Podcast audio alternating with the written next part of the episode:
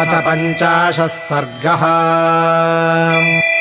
तम् शब्दमवसुप्तस्तु जटायुरथ शुश्रुवे निरैक्षद्रावणम् क्षिप्रम् वैदेहीम् च ददर्शसः ततः पर्वतशृङ्गाभस्तीक्ष्णतुण्डः खगोत्तमः वनस्पतिगतः श्रीमान् व्याजहारशुभाम् गिरम् दशग्रीवस्थितो धर्मे पुराणे सत्यसंश्रयः भ्रातस्त्वम् निन्दितम् कर्म कर्तुम् नार्हसि साम्प्रतम्।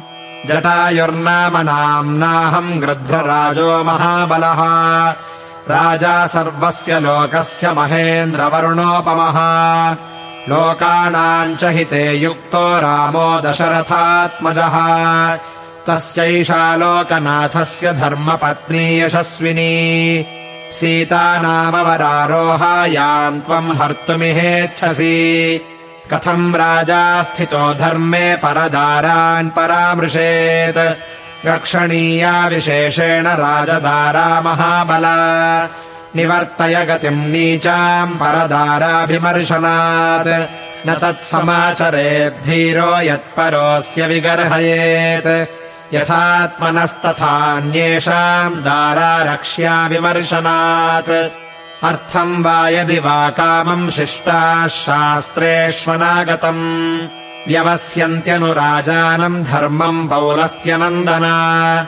राजा धर्मश्च कामश्च द्रव्याणाम् चोत्तमो निधिः।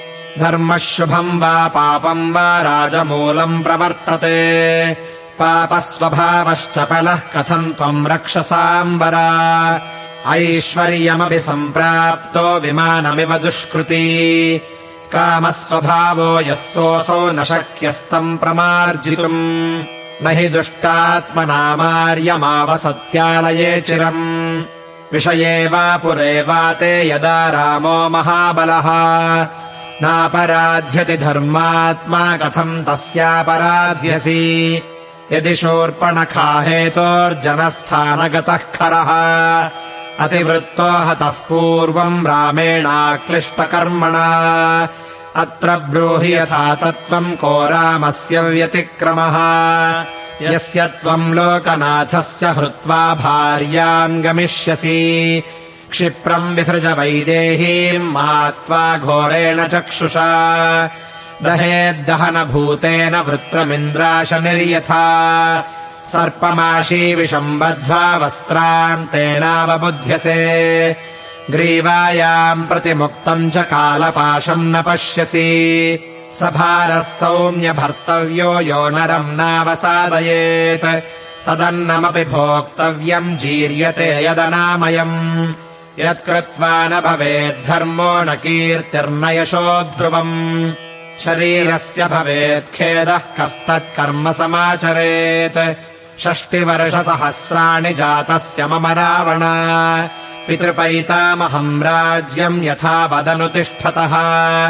वृद्धोऽहम् त्वम् युवाधम्बी सरथः कवचीशरी। न चाप्यादाय कुशली वैदेहीम् मे गमिष्यसि। न शक्तस्त्वम् बलाद्धर्तुम् वैदेहीम् मम पश्यतः हेतुभिर्न्यायसंयुक्तैर्ध्रुवाम् वेदश्रुतीमिव।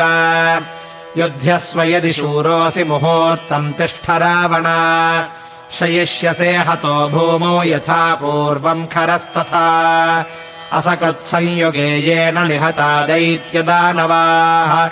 न चिराच्चीरवासास्त्वाम् रामो युधि वधिष्यति किन्नु शक्यम् मया कर्तुम् गतौ दूरम् नृपात्मजौ क्षिप्रम् त्वम् नश्यसे नीच तयोर्भीतो न संशयः। न हि मे जीवमानस्य नयिष्यसि शुभामिमाम्। सीताम् कमलपत्राक्षीम् रामस्य महिषीम् प्रियाम्। अवश्यम् तु मया कार्यम् प्रियम् तस्य महात्मनः। जीवितेनापि रामस्य तथा दशरथस्य च। तिष्ठ तिष्ठ दशग्रीवमुहूर्तम् पश्य रावण वृन्तादिव फलम् त्वाम् तु पातयेयम् रथोत्तमात्। युद्धातिथ्यम् प्रदास्यामि यथा प्राणम् निशाचर। इत्यार्षे श्रीमद् रामायणे वाल्मीकीये आदिकाव्ये अरण्यकाण्डे पञ्चाशः सर्गः